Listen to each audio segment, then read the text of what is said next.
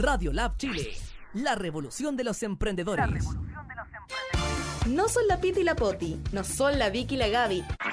Son la Vivi y la Patti. Wonder Womans, desordenadas, intensas, revoltosas y emprendedoras. Aquí comienza Factor M. En Radio Lab Chile.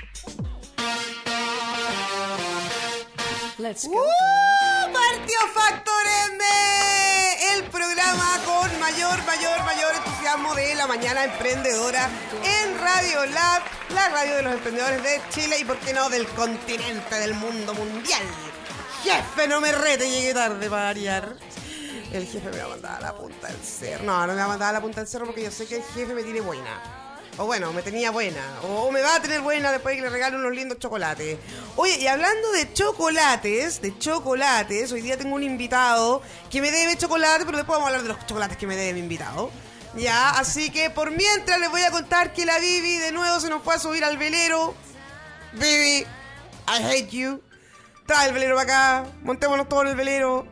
No, la Vivi en realidad no está en el velero. La, la Vivi está gestionando cosas porque ella es parte de la producción de la PyME 25. Ahí les vamos a contar también dentro del programa lo que son las iniciativas nuevas de emprendimiento organizadas por la SECH y por otras eh, instituciones que existen de emprendimiento. Feño, ¿cómo estáis? Buenos días. Buenos días. Hablando de chocolates, ustedes me acuerdo que el primer capítulo de Factor M me, me habían prometido un chocolate. Todos le deben chocolates a todo el mundo. Muy bien. Ya. Mundo En- feliz. Entonces, la próxima semana, el día martes, yo me comprometo solemnemente a traerle chocolates a Feño. Ay, muchas gracias. Sí, porque es una deuda que existe y las deudas se pagan. ¿Ok? Ay, ay, ay, no, ha sido intensa estas dos semanas. Bueno, en realidad los últimos 50 días han sido intensos, pero estas dos semanas han sido intensas porque empezaron como todas las ferias navideñas de emprendimiento, lo cual me encanta. Porque es una instancia en la cual los emprendedores pueden tratar de... eh, repuntar en todo lo que ha sido esta crisis. La verdad es que en este programa tratamos de pensar siempre en positivo, no en negativo. A veces cuesta, sí, pero bueno, tratamos, hacemos nuestro mejor esfuerzo, estamos trabajando para usted.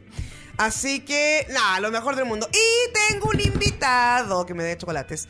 Tengo un invitado, mi querido Ariel Crespo, CEO de EcoFuel. Hola, muy buenos días. Buenos días, ¿cómo estás, Ariel? Muy bien, aquí con mucha energía, positivismo, como tú dices. ¡Sí!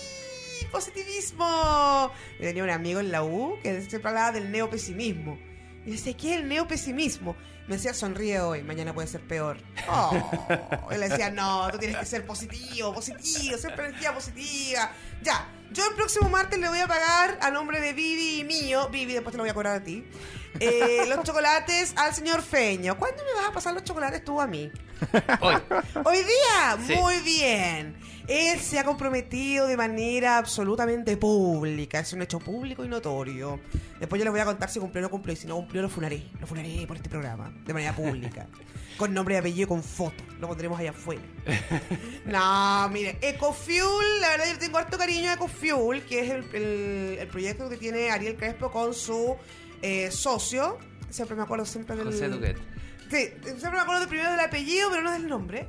Eh, tienen su emprendimiento, bueno, que ya no es un emprendimiento, ya derechamente es un proyecto, una máquina, esta cuestión, literalmente, eh, donde ellos transforman el plástico en combustible. Sí, señores, se puede. Ahora, esto se hace por medio de un proceso del cual no cacha nada, pero tiene que ver mucho con la ciencia. Los científicos también emprenden, señores, eso es muy lindo. Y aparte, sobre todo, muy útil en el, en el contexto actual que vivimos, que la ciencia se ponga a emprender es algo que, que realmente eh, viene a revolucionar el mundo, por así decirlo, y que es súper necesario, sobre todo porque el impacto que tienen estos proyectos por lo general es de carácter exponencial. Y para los que no lo saben, las tecnologías exponenciales hoy en día son la, la- la esperanza que tenemos para que este mundo no se acabe y por el tema del calentamiento global y todos los problemas que existen a raíz de el comportamiento que ha tenido el ser humano. Pero yo sé que vamos a cambiar porque el ser humano es bueno, es intrínsecamente bueno. Se van a cagar, pero, pero, pero, pero eso es una cosa. Eso no quiere decir que el ser humano sea un ente de maldad, ¿verdad? Es muy cierto. Como Eh. dice el ministro de Ciencias y Tecnología, todos los, los cambios ahora tienen que partir desde la perspectiva de la ciencia y que no se queden en el paper. Exacto, que no se quede en el paper. Para los que no cachan, mira, paper es un mamotreto más o menos largo de papeles donde se plasma lo que es una investigación científica y usualmente está escrito de una forma bastante técnica que muy poca gente, vale decir casi nadie, puede entender. Entonces, básicamente lo que hacen los proyectos como el de ustedes es aterrizar un poco esto, llevarlo a lo práctico y además eh, como un beneficio para la comunidad, entiendo yo.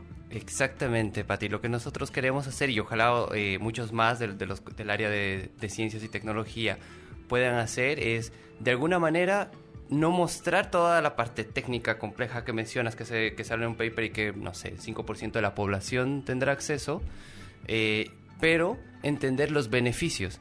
Y al mismo tiempo entender estos beneficios va a crear una sociedad que sea más consciente en la, parte cultural, en la, parte ambiental y al mismo tiempo también en la científica.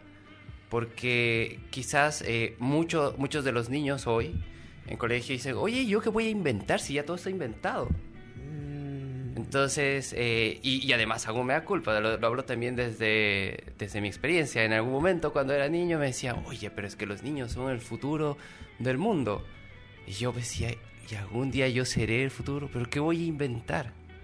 Pero cuando te das cuenta, hay tantas cosas que todavía se pueden hacer, hay tantos pasos que otros no llegaron a ver, no lo dieron. Y lo más interesante y más importante es que cada uno de nosotros alberga esa posibilidad en lo más profundo de su interior.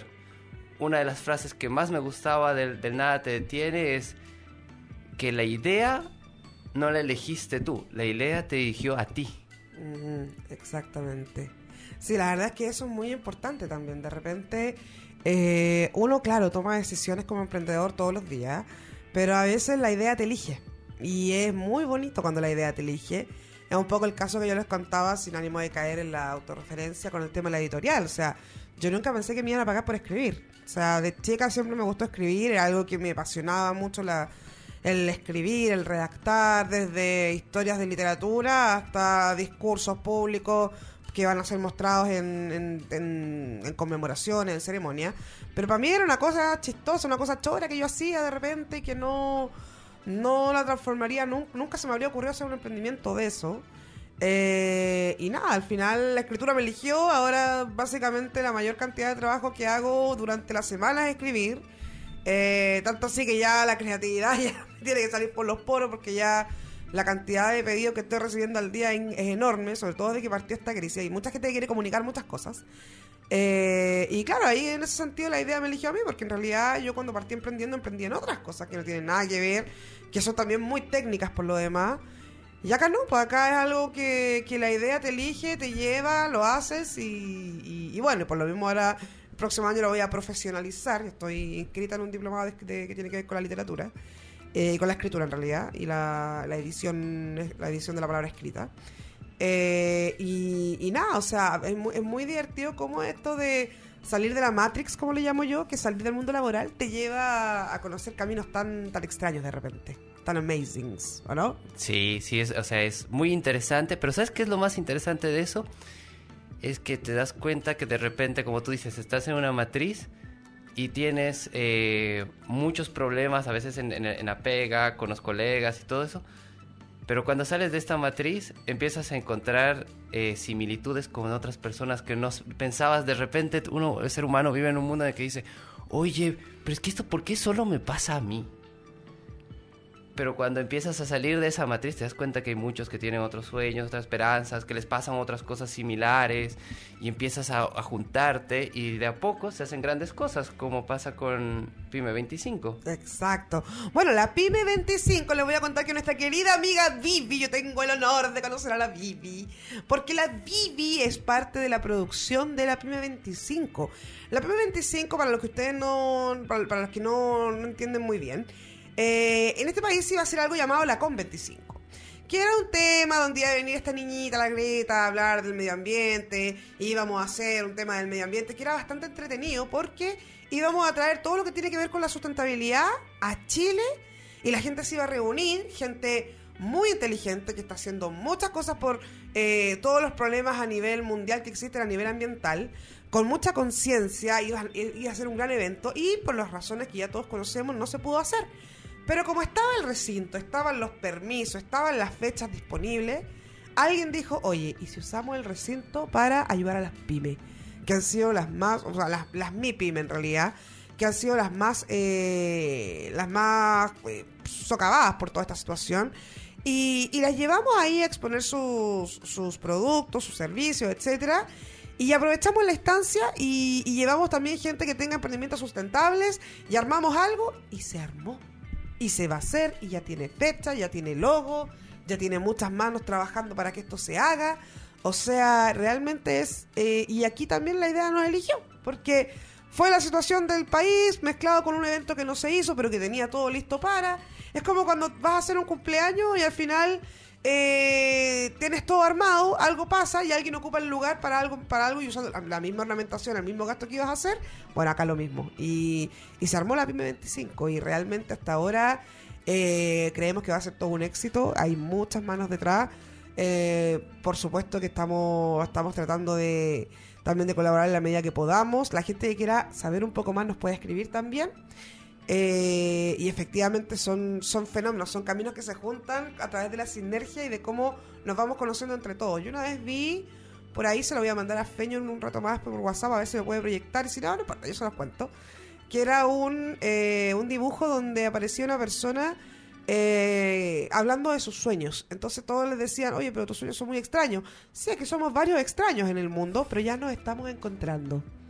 Entonces cuando los extraños se encuentran, esos que se salen de la norma, que no saben de horario, que andan corriendo para arriba y abajo, eh, se encuentran, cosas mágicas suceden y hacemos magia. Yo siempre he dicho, yo creo que existe la magia emprendedora, que es como una cosa que uno no sabe cómo las cosas resultan, pero resultan. ¿Tú crees esto de la, de la magia? Definitivamente, o sea, yo creo que cualquiera que se mete a, a esa... sale de la matriz laboral y pasa al mundo del emprendimiento, aprende de la magia emprendedora. Sí, bueno, en todo caso, Ariel, eh, yéndonos más a lo literal, Andrés, eh, o sea, Ariel, eh, en nada te detiene su pitch, él partía siendo un mago a todo esto. Me acabo Sí. de acordar. De hecho, nosotros partíamos diciendo algo que, que- que escuchábamos mucho cuando partimos esta idea, cuando en, en su momento idea, les contábamos lo que queríamos hacer, cómo lo íbamos a hacer, y habíamos hecho algunas pruebas desde la perspectiva científica, y nos miraba la gente y nos decía, oye, y esto es magia. O sea, tú me cuentas, yo me imagino, y es como que si tú metieras algo en un sombrero, luego sacaras y lo transformaras, y nos dices que se transforma en esto, y yo, eh, sí, no es magia, es ciencia. Y me, y me preguntaba, ¿pero cómo es eso? ¿Te acuerdas la alquimia que decían? El mito de la alquimia decía, ¿se puede transformar plomo en oro?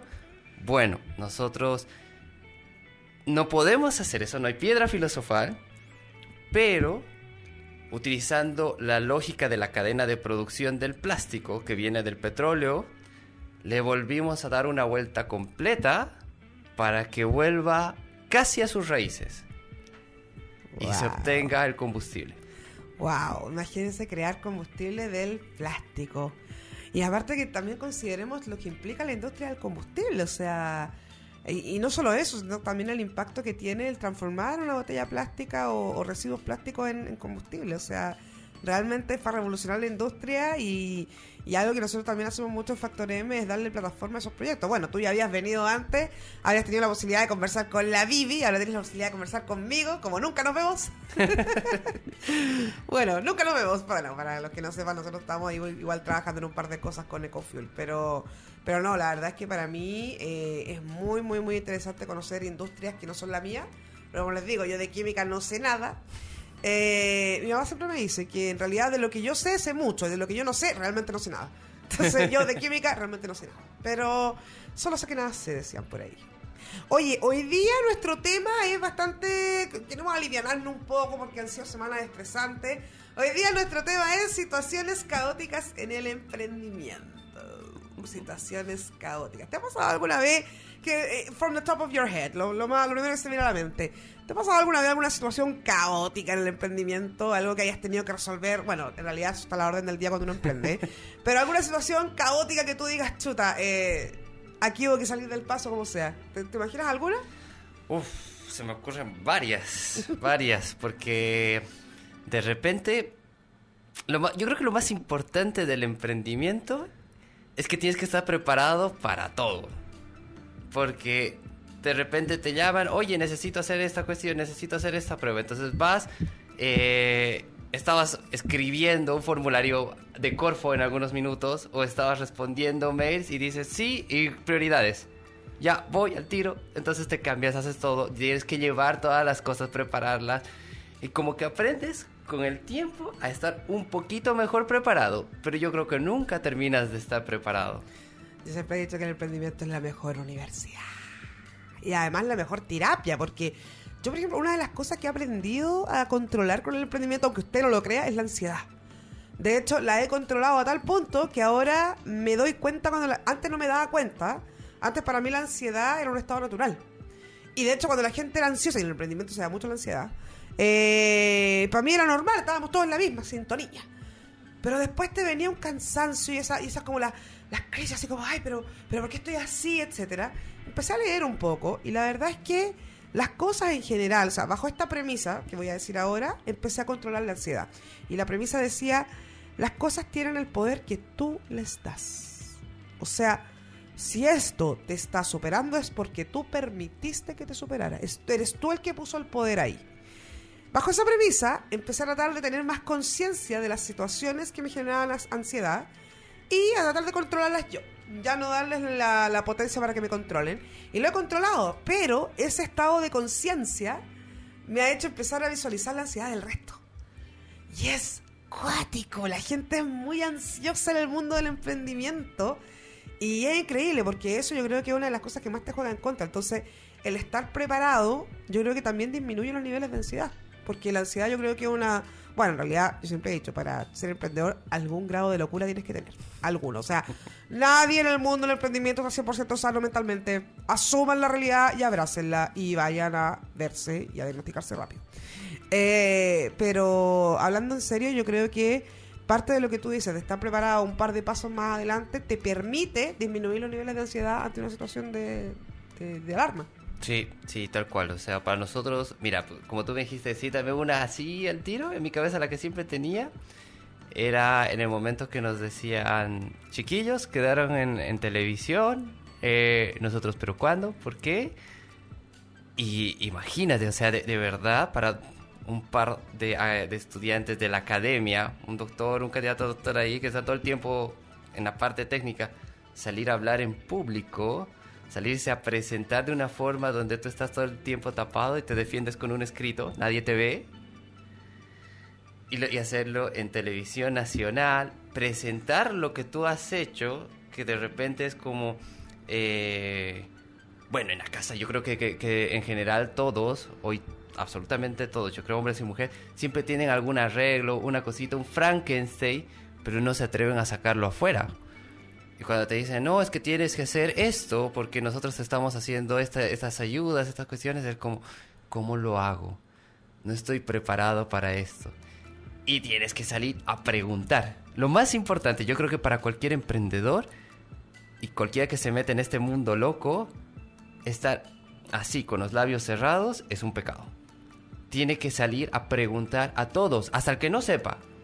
¿Por qué? Porque cuando tú empiezas a consultar, generas un círculo, pero lo bueno de este círculo es que te va dando como pautas, porque hay gente, hay mucha gente que va a opinar igual, hay mucha gente que va a opinar distinto, pero ¿qué, aprendes? Que si mucha gente está opinando igual, es porque estás más cerca del, del estado correcto.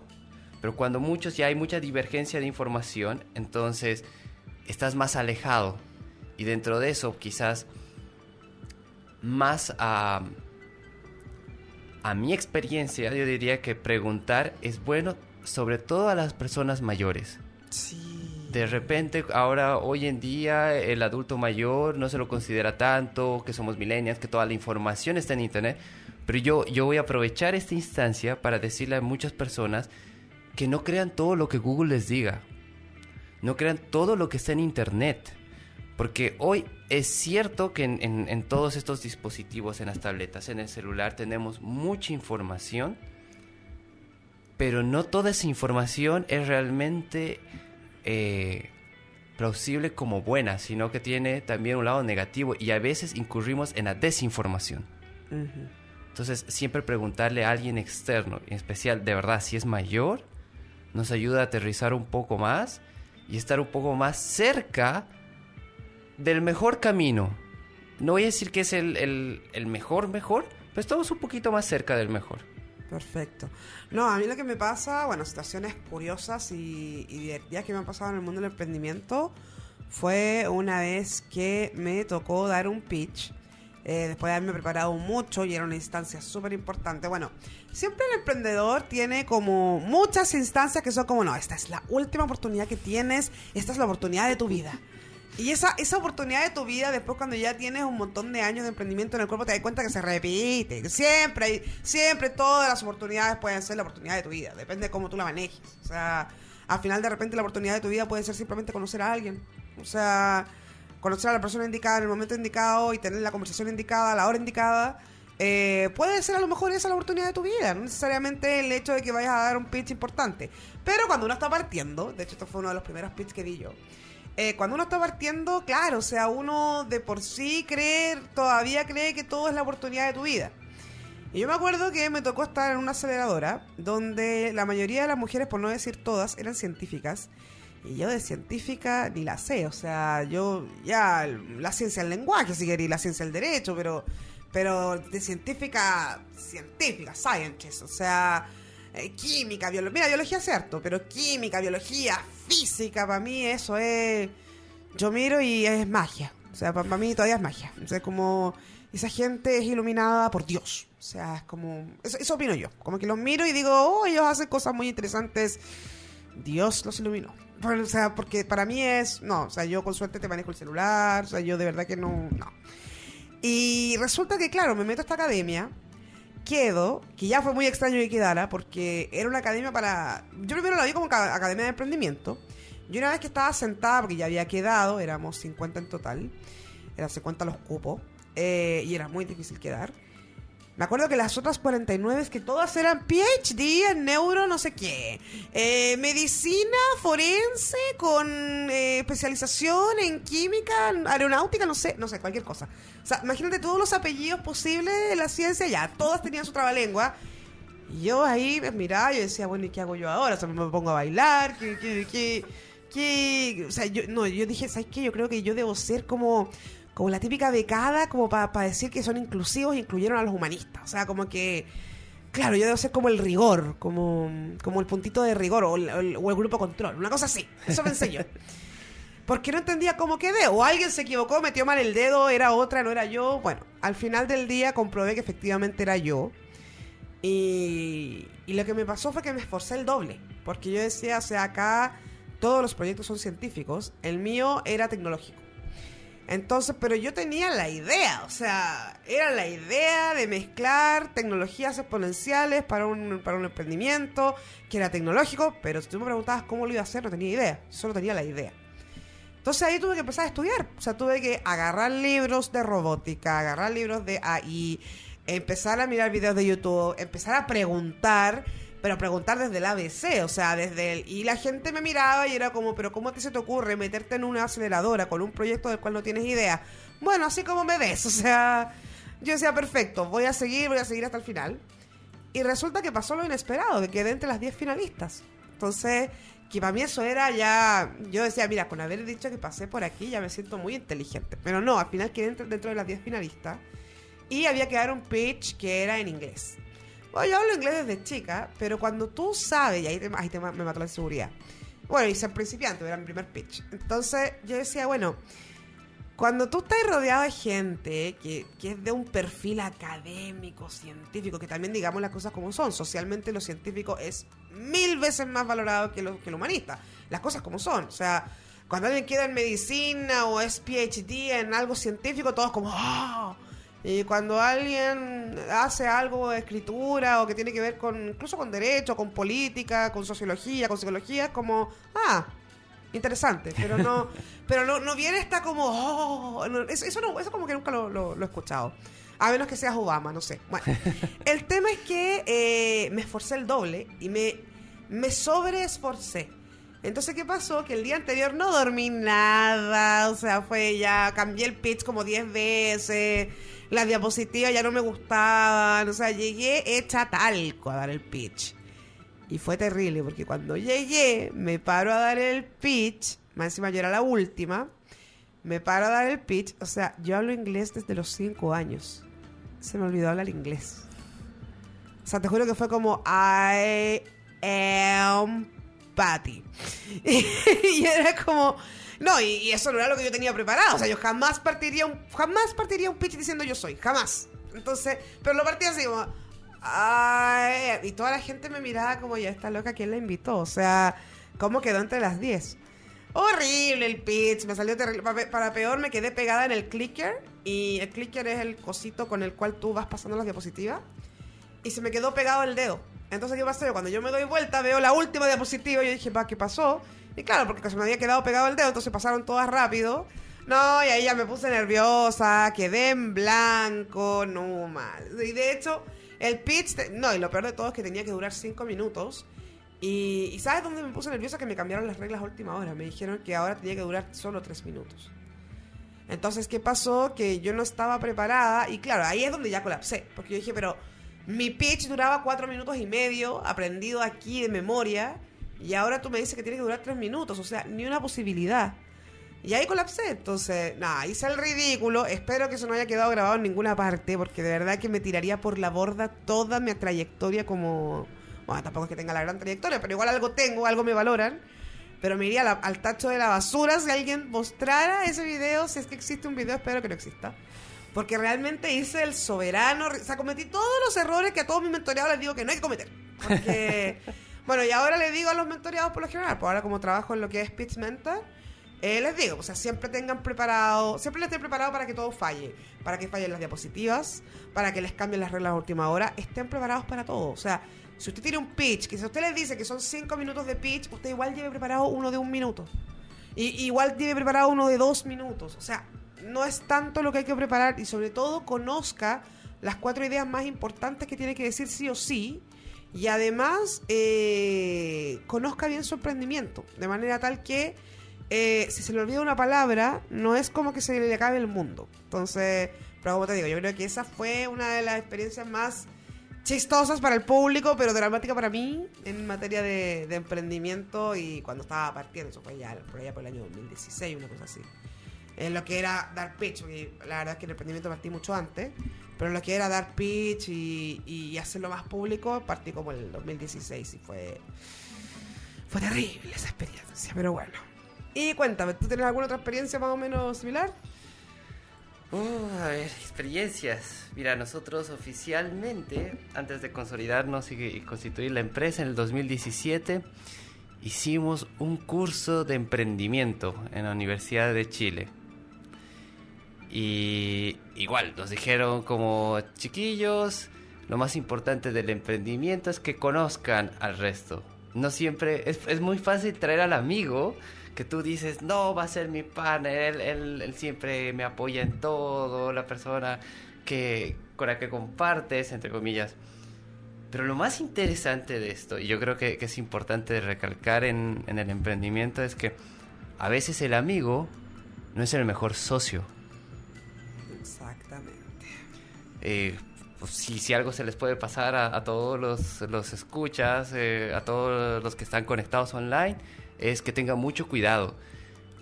Eh, y dentro de eso, nosotros aprendimos, con José tenemos una relación de socios y de amistad de mucho tiempo y hemos pasado como muchos caminos de fuego para cambiar, pero dentro de esos eh, nosotros tuvimos que aprender a hablar, a enfocarnos, por ejemplo, a darle una dirección.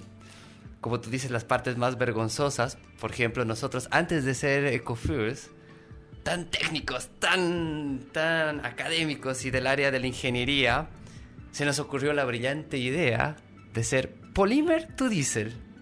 Polymer to Diesel. ¿Qué nombre va? Polymer to Diesel. P2D, algo así. Exactamente, de hecho ese era como el logo. Claro, P2D. P2D. Oye, igual, mira, P2D me tinca, pero Polymer to Diesel, como que no.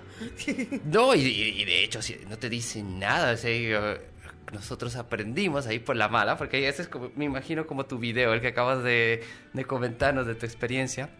Nosotros fuimos a una sesión de ADN Mentores. Si nos escuchan, saludos y muchas gracias por toda la información. ADN Mentores es genial. Además están asociados con Founder Institute, que es la aceleradora más importante en mi vida. Porque gracias a esa aceleradora hice mi éxito. Así que Así que, bueno, nosotros tuvimos esa experiencia con ellos, los daba los cursos por escuela militar. De hecho, eran como entrada free. Y conocimos a Pepe de Guaira. Pepe Pepe Pascal. Exactamente. Pepe Pascal de Guaira y el director de Founder Institute, que también es, un- creo que uno de los directores, si es que no fundadora, estoy un poco perdida, de ADN Mentores es Pablo Abraham. Sí, pero para nosotros Pepe Pascual fue, o sea, de...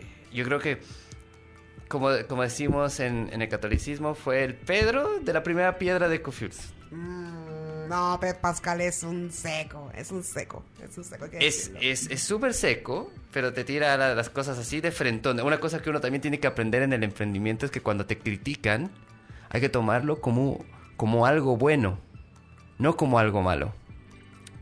Él nos miró, me dijo, mmm, polímetro diésel. ¡Qué guay! Es español, así que se tiró la, la palabra. ¡Qué guay! ¡Qué guay tu, tu emprendimiento! ¿Qué hacen? ¿Qué es un polímer? Eh, es un polímero. ¿Qué es eso? Un plástico. Ah, ya. ¿Y qué es un diésel? Un combustible. Ah, ya. Entonces, lo que tú haces es transformar plásticos en combustible. Sí, eso, eso mismo. Ah, o sea, te demoraste 10 minutos en darme tu knockout. Y yo, eh, s- sí, pero es que te lo dije, de- pero es que el polímero que se rompe la cadenita, que hace ta, ta, ta, toda la parte de... Lo que tú tienes que decir es, yo traigo el plástico, los residuos plásticos y lo transformo en combustible. Eso que nadie quiere, eso que nadie se usa, ahí está, transformado. Y yo, ah. Y ahí cuando uno dice, ah, y, y- y lo que tú dices, o sea, a pesar de que, que cualquiera diría, un wow, wow. Era como, en mi interior, Dummy. dame. Me sentía como en los monitos con el sombrerito de burrito a la esquina. No, es que es verdad, o sea, uno aprende tanta cosa que ya, que después para uno es obvia, o sea, yo ahora les digo a mis mentoreados, eh, saludo a todos los mentoreados, eh, les digo a mis mentoreados siempre cosas que ellos dicen, ay, la Pati, porque ella sabe, no, porque ella se equivocó, o sea, como, si te estoy diciendo porque yo lo viví, o sea, a mí ya me humillaron por esto, o sea... Por lo general, cuando uno mentorea, lo que más usa es la experiencia. Insisto, no es ánimo de autorreferencia, sino que es eh, dar a entender que esas cosas pasan, siguen pasando, van a seguir pasando y siempre vas a estar expuesto a ellas. O sea, y también, o sea, cuando te hacen una crítica, respirar, respirar, sí, porque te dan ganas de pegarle a la gente cuando te hace crítica a tu bebé, porque para mí, sobre todo no sé si te pasa a ti, pero tú no tienes hijos, pero para los que no tenemos hijos, por lo menos a mí me pasa y lo he hablado con muchas otras personas que tampoco tienen hijos, tu empresa es tu guagua, es tu bebé. Entonces, tú lo pariste, tú lo has visto crecer, lo, le enseñaste a caminar. Entonces, que venga alguien y te diga, no, tu guagua es fea, no, tu guagua es aquí, no, tu guagua es defectuosa, no, mira, no, qué, qué horrible tu guagua. Eh, es que me estás tocando mi corazón. O sea, y ahí es cuando a uno le dan ganas de decir, oye, ¿sabes qué? Mi guagua es bacán y tú eres una amiga. Entonces, eso es lo que no hay que hacer. Porque usualmente la gente lo que está haciendo cuando te da una, una, una mirada distinta es precisamente eso. O sea, te está poniendo en enfoques distintos que probablemente sean muy parecidos a los enfoques de tu cliente. Y sin tu cliente, tu emprendimiento se muere. Entonces, a mí otra cosa que me pasó también en uno de mis emprendimientos que le tenía un nombre, que yo amaba el nombre. Me gustaba mucho porque era la unión de los dos nombres de los fundadores.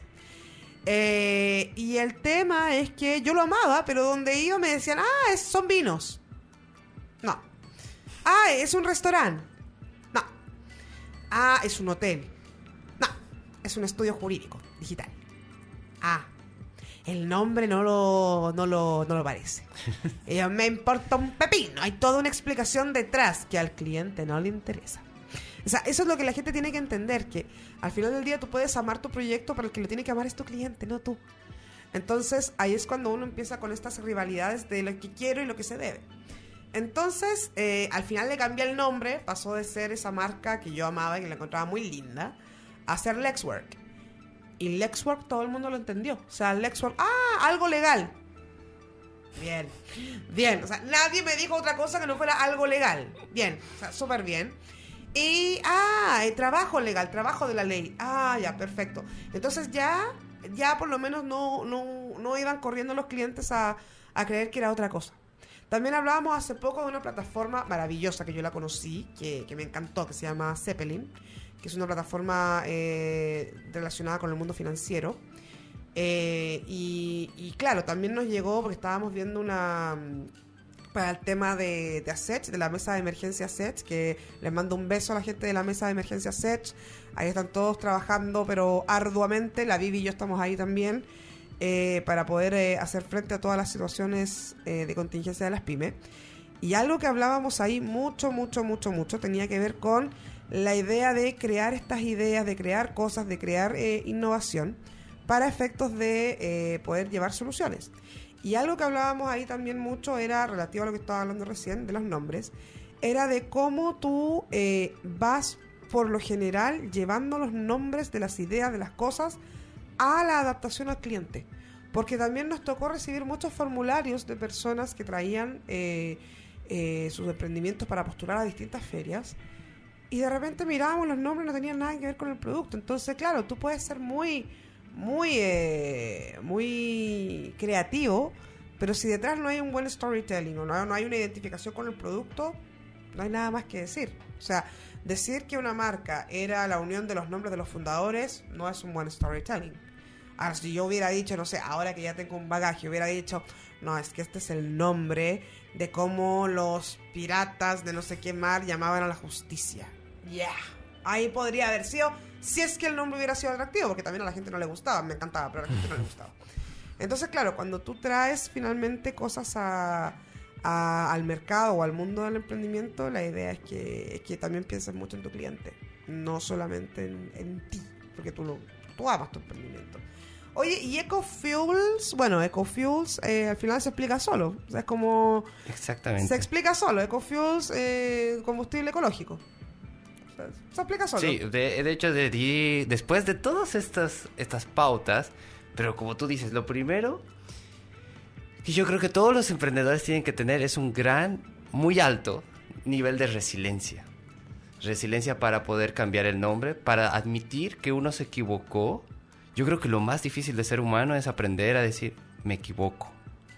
Lo siento, me equivoqué y, voy a hacer todo lo posible por enderezarlo.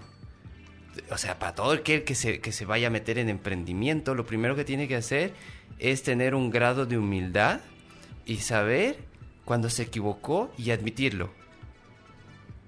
Entonces, ese, yo creo que ese- esa tendría que ser la piedra fundamental, la piedra angular para cualquiera que quiera emprender. Porque en el momento que crea que se las sabe todas y que siempre tiene la razón, y ojo, otra cosa importante en esto que me acuerdo de unos libros de emprendimiento, pregúntale a tu mamá. Pregúntale a tu mamá. No vayas y cuando dices, "Oye, voy a preguntar a alguien, nunca vayas y le preguntes a tu mamá. Y tampoco hagas preguntas que las respuestas eh, lleven al público a lo que tú quieres. Es decir, como, mira, nosotros, uno de nuestros errores. Oiga, ¿le gustaría que de repente el pasaje del eh, Transantiago sea menor? La, pre- la pre- o sea, la respuesta es bastante obvia. ¿Quién te diría que no? Primero te dicen que sí y después te dicen, pero ¿sabe qué? Si me mejorarían el servicio y vienen otras preguntas. Entonces ahí te das cuenta que tu pregunta fue mal formulada. Exactamente.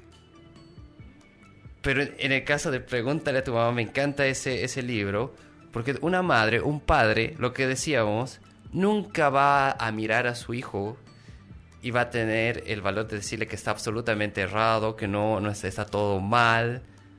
En algún, hay algunos ca- casos excepcionales, pero generalmente es su hijo, o sea, es un pedacito de, de ellos, no es como dispararse en el pie. O sea, si estás emprendiendo, lo primero que tienes que hacer es como un amigo decía, me encanta esa, esa su frase, créate un Vox Populi. créate un grupo de personas, pregúntales, pero no, no preguntas dirigidas, sino preguntas abiertas, o sea, desde el nombre. Oye, ¿te gusta? ¿Tú lo compraréis? ¿Qué entiendes lo que decíamos? ¿Qué entiendes por esto? ¿De dónde viene?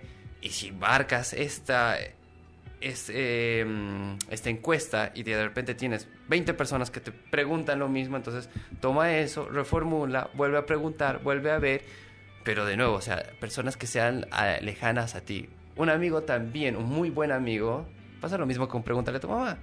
Te va a decir, oye, esta idea es la raja, sí, ese nombre está excelente. Pero una persona que no conoces no va a tener miedo, no tiene ningún tabú Exacto. en decirte, no, eso es penca, eso es malo, eh, no lo entendí. Uno tiene nada que perder. Exactamente. No, y también, como te digo, o sea, lo más importante también es hacer el chequeo de cómo lo ve tu cliente. Eso es súper, súper, súper importante porque nos olvidamos un poco de, de, de lo que implica emprender, que tú tienes que vivir de esto. O sea, emprender no es amor al arte, emprender también tiene que ver con que tu emprendimiento tiene que poder pagar tus cuentas. Entonces, al final del día, si no sabes estos pequeños tips, si no caes en cuenta de, de- de- de las situaciones que, que tienes que considerar a la hora de poner en práctica tu emprendimiento, a la hora de lanzarlo al mercado, estamos mal, estamos con problemas. ¿ya? Ahora, situaciones divertidas que uno de repente vive en el mundo del emprendimiento también eh, tienen que ver con cómo tú saneas también la, la contingencia, la situación eh, límite o grave. Por ejemplo, una vez nos pasó en- cuando tenía este estudio jurídico con un amigo, que el primer caso que nos llegó fue, mira, tenemos llamado, pero no lo puedo sacar al aire. No, la puedo sacar al aire, la Gina. Ya, la Gina, claro, la tengo acá. Gina me está, Gina Oqueto me está llamando y estamos al aire. Así que Gina, te vas a hacer famosa. Bueno, Gina ya es famosa, es una gran emprendedora de, de Chile. A la voy a contestar, un momento. Gina, ¿cómo estás? Estoy al aire en el programa de Factor M.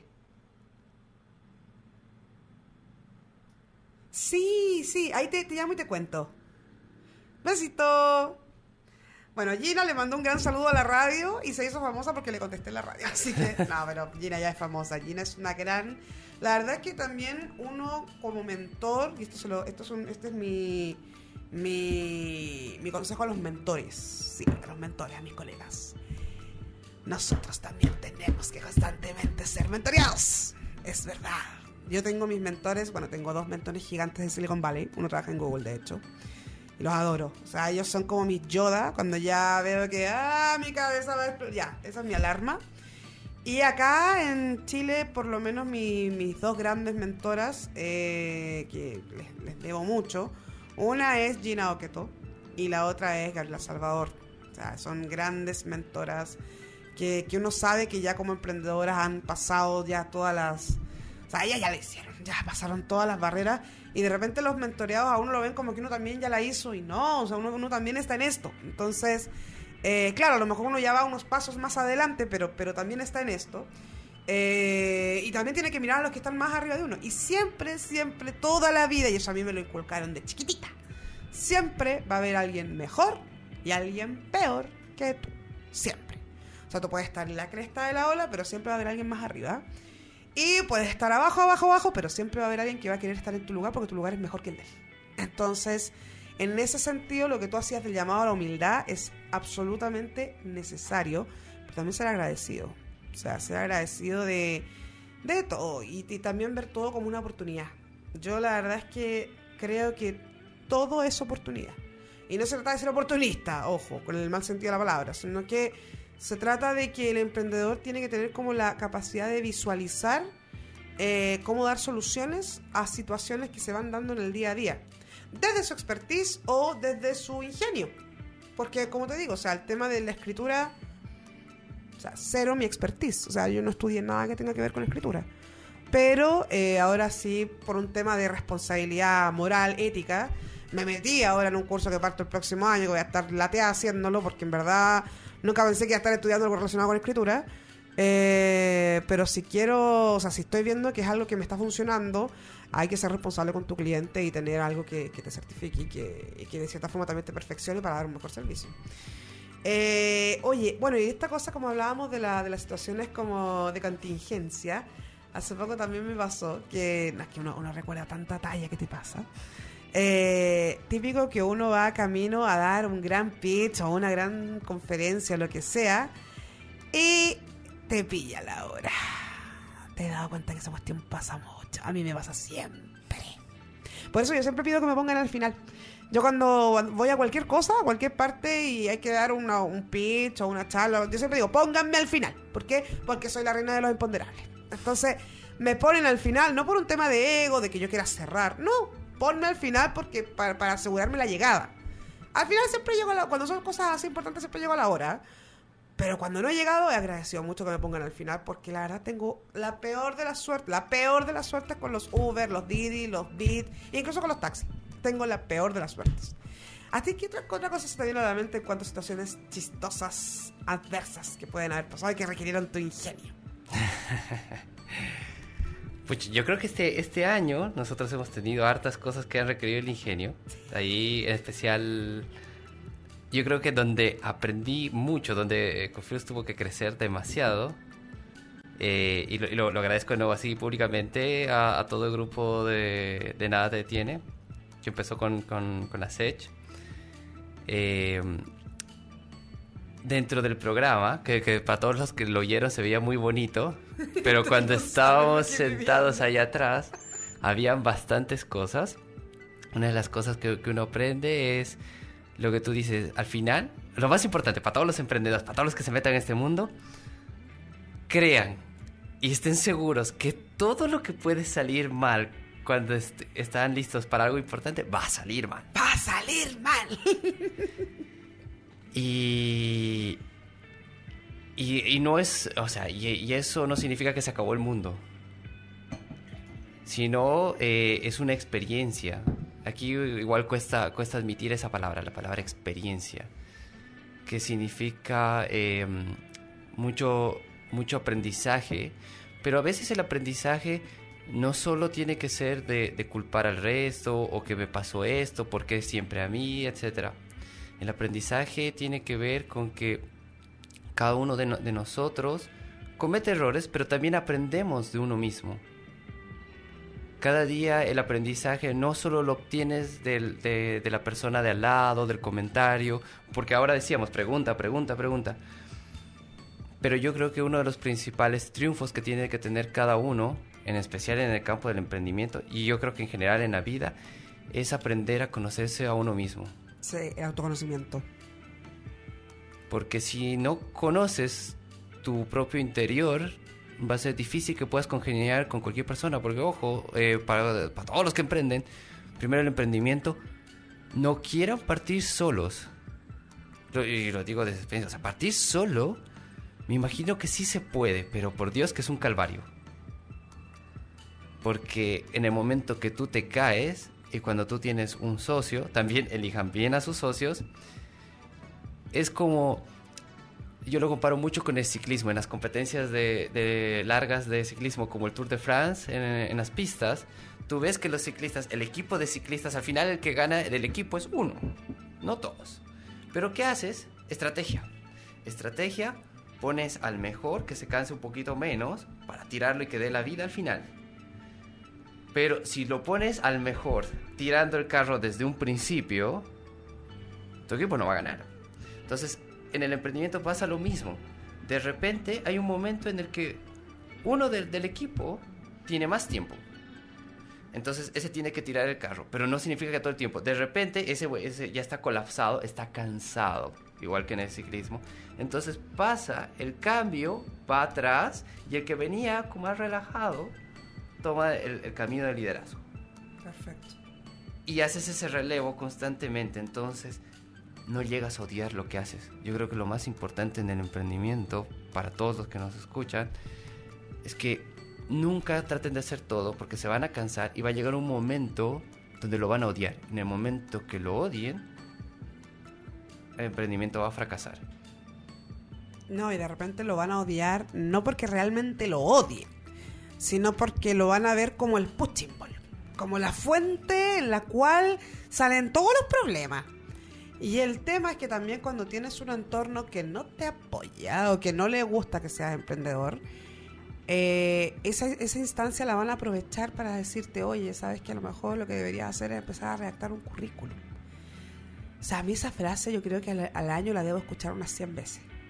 Y, y- y habiendo tenido éxito, o sea, eh, da lo mismo. O sea, esa frase yo la debo escuchar porque a ningún, y te digo, a ningún padre le gusta que su hijo, o sea, padre tradicional le gusta que su hijo sea emprendedor. A ninguno. O sea, todos están preparados para que uno vaya a la universidad, después consiga un trabajo, gane mensual y, y ascienda dentro de ese trabajo y después se vaya a otro trabajo que sea mucho mejor y esté otro rato ahí y después se vaya a otro más.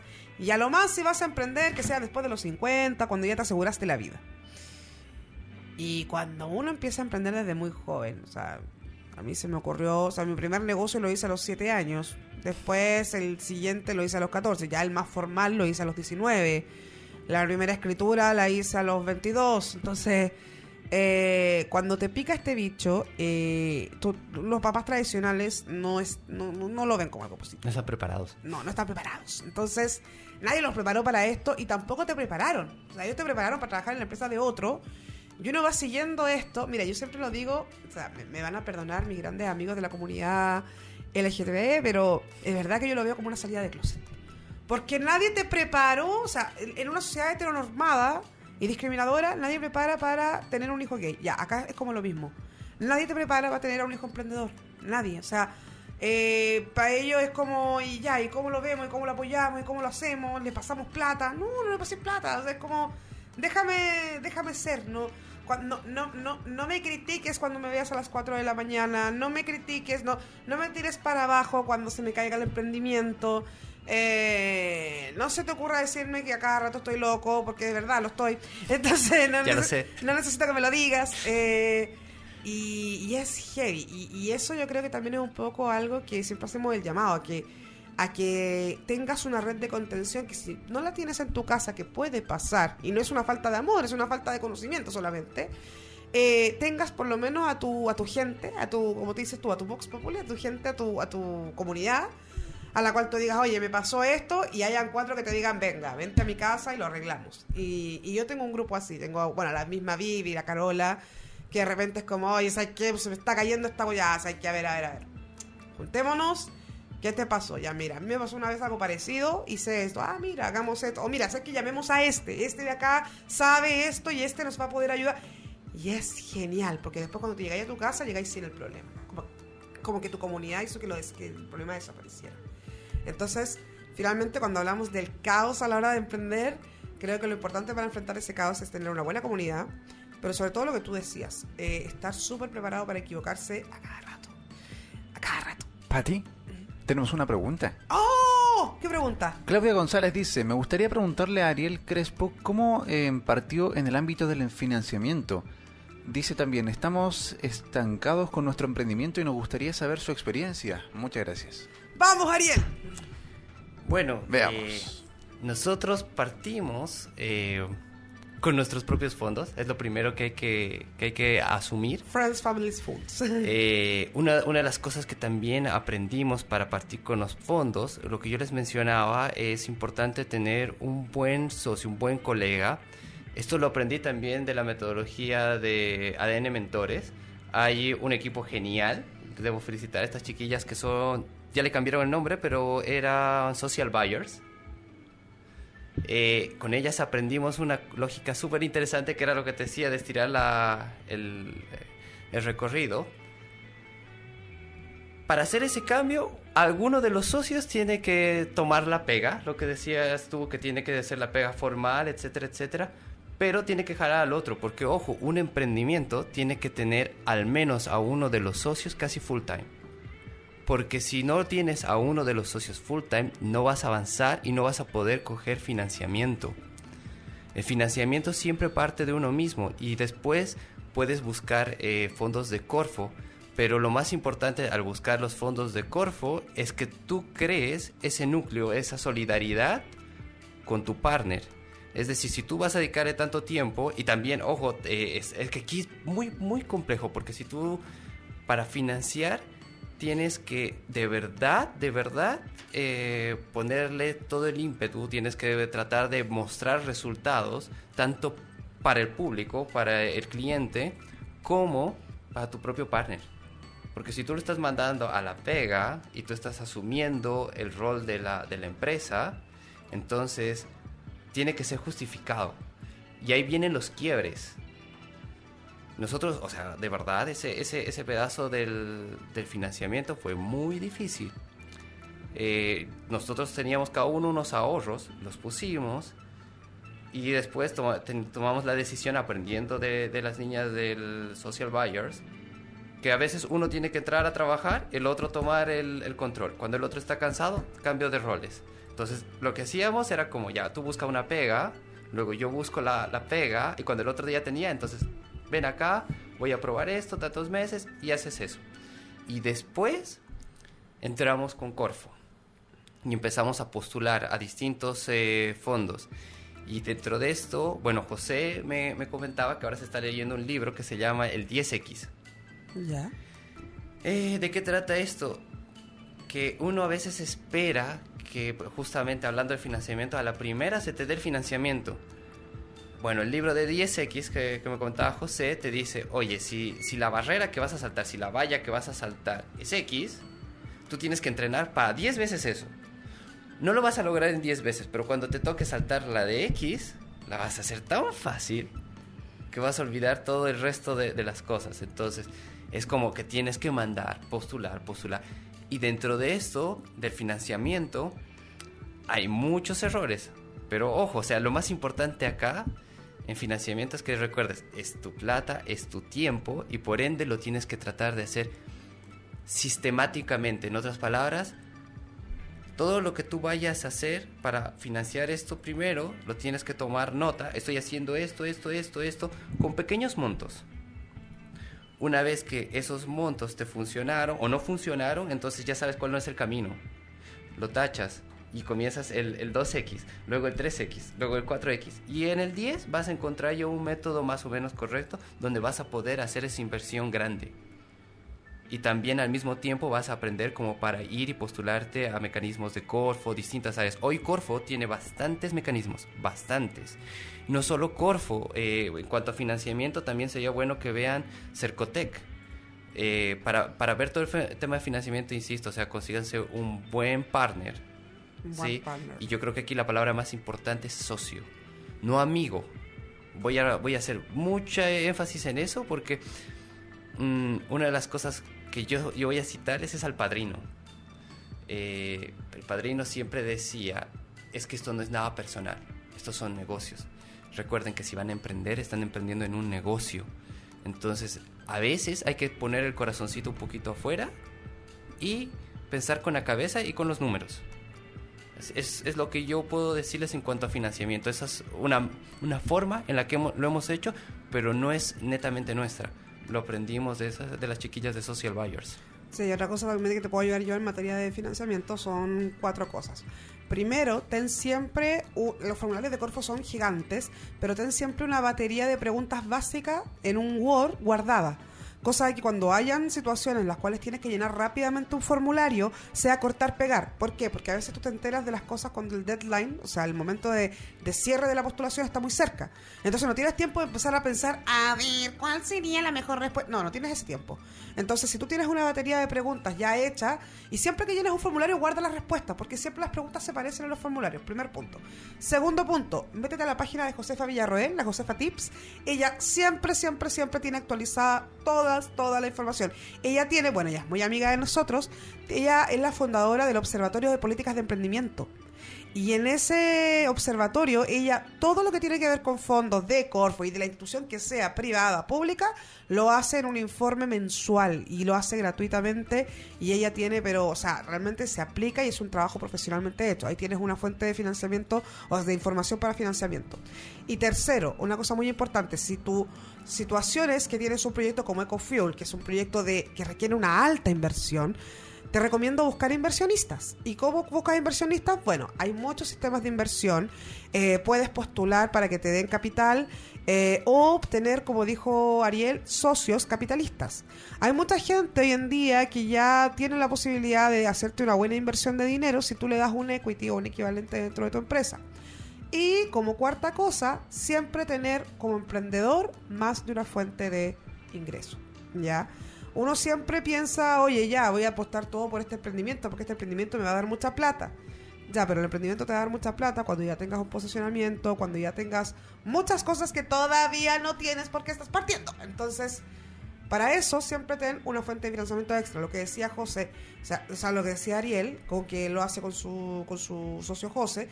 Eh, uno trabaja, el otro eh, se dedica full time. Eh, o, también, mira, en mi caso particular te voy a mencionar, cuando yo estaba partiendo en el mundo del emprendimiento, los fines de semana me volvía loca desde el viernes hasta el domingo haciendo clases particulares y cantando en eventos. Ah, Y ahí me hacía el sueldo del mes. Y con eso yo podía tener espacio para el resto de la semana dedicarme a mi emprendimiento. Y, y era genial, porque eh, el emprendimiento todavía no me estaba dando nada de plata, pero tenía distribuido mi tiempo de la semana para generar ingresos. Entonces, obviamente, ya después, eh, cuando el emprendimiento empezó a generar plata con el primer MVP, ya no fue necesario. De hecho, ya casi no hago clases particulares. Muy pocas veces me llaman a cantar. eh, pero mi emprendimiento ya me da para vivir. Entonces, pero para eso tuvo que pasar toda una cantidad de tiempo en los cuales tuve que dedicarme full time a perfeccionar mi emprendimiento y mis ingresos fueron por otro lado. Entonces, no sé, si sabes tejer, si sabes cantar, si sabes escribir, si sabes, eh, si sabes vender, ponte de vendedora para alguien, empléate medio tiempo también. Yo tengo muchos amigos abogados que, que buscan eh, empleo de medio tiempo y después la tarde se dedican a otra cosa. Oye, la cantidad de abogados que emprenden en otra cosa es increíble. El otro día sabía.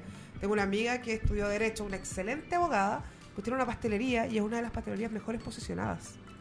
Y, la partió estudiando. Y ella le encanta, y de hecho hizo curso de repostería internacional, se ha ganado un premio.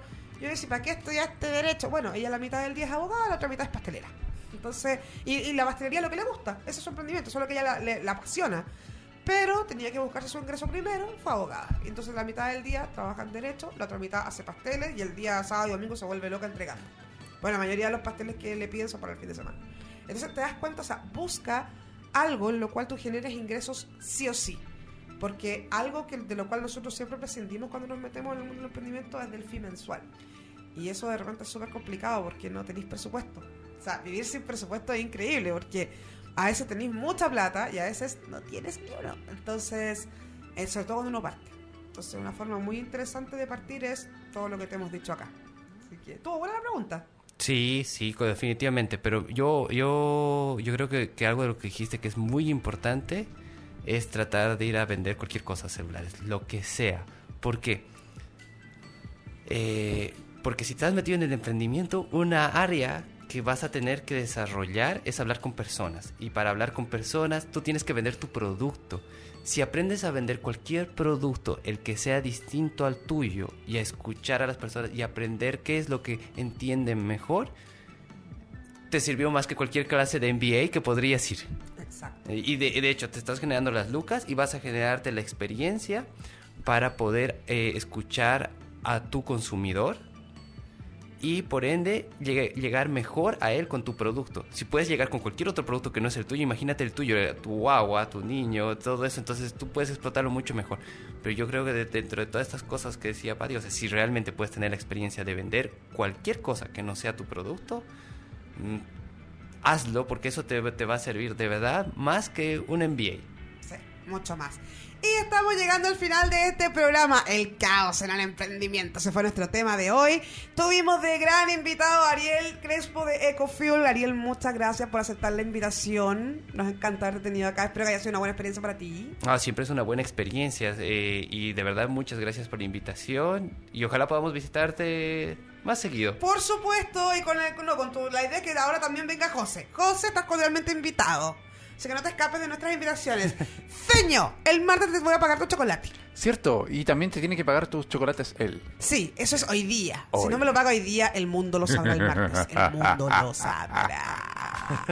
Lo pondremos en la página de Radio Lab. Se busca por no pago de un chocolate. Lo haremos, sí, lo haremos. Estamos locos. Chocolates argentinos. Sí, y argentino más encima, mira. Soy súper regaloneada. No, yo me conformo con un trencito. No te preocupes, te vamos a dar chocolate con interés. Voy a comprar uno bien grande para ti. Damas y caballeros, las opiniones emitidas dentro de este programa son exclusiva responsabilidad de quien las emite. Llegó el final de Factor M, Vivi, baja del velero. No, la está la Vivi trabajando por los emprendedores, así que Vivi, te amamos. Siempre me dejas sola, pero siempre encuentro compañía. Pero tu compañía es irreemplazable, así que por favor, no me vuelvas a dejar sola. Te quiero mucho, Vivi, te adoro. Y esto fue Factor M. Mindfulness con Patricia Rojas y Viviana Suárez. Nos vemos el próximo martes. Recuerden, martes y jueves a las 10 de la, o sea, a las 10 de la mañana, no de la noche. Esta cuestión es en la mañana, no en la noche. Aquí en Radio Lab, la radio de los emprendedores. Chau, chau.